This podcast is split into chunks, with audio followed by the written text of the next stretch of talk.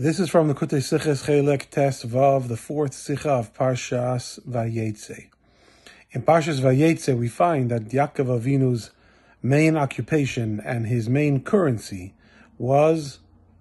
sheep. He was a shepherd, and when he got paid, he got paid with sheep, and everything that he owned, he owned because he traded sheep for, for it, for them,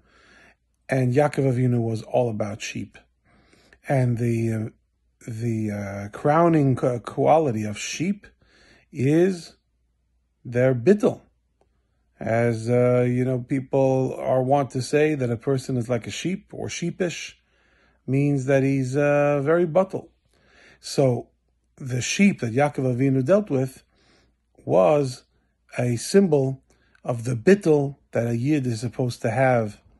to the Eibishter, which is in to a certain degree an even higher and deeper kind of connection with Hashem than feeling like Hashem's child. Because a child eventually becomes their own person, uh, the parent, but a sheep is incomparable to the owner, to the shepherd.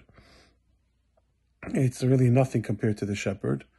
And that kind of bittul is the kind of bittul that exists in Yidden. And that kind of bittul leads a person to the ability to do anything.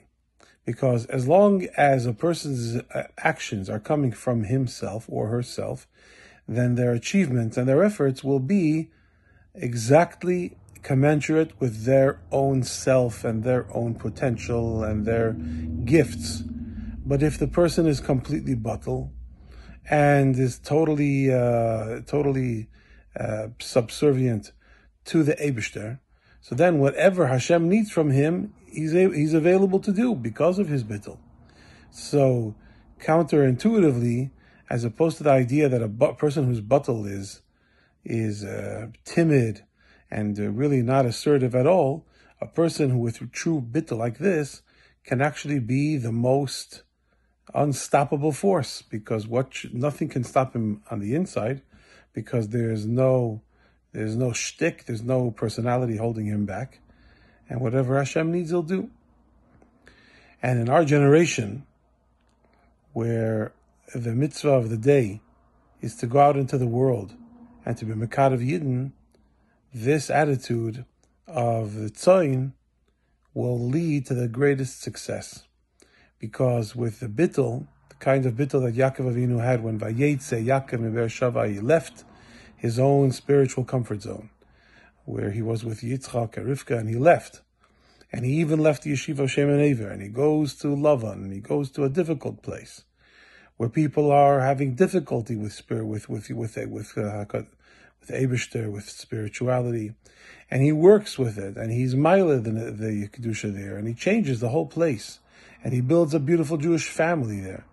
So every Jew today is really called upon to be like Yaakov, to leave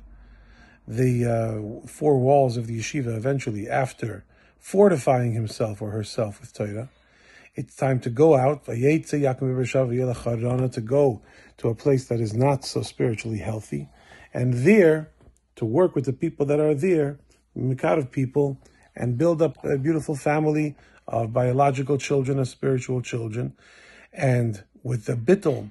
that Yaakov Avinu had, the kind of bittul that Yaakov Avinu displayed, then you can approach and you can be successful with any person.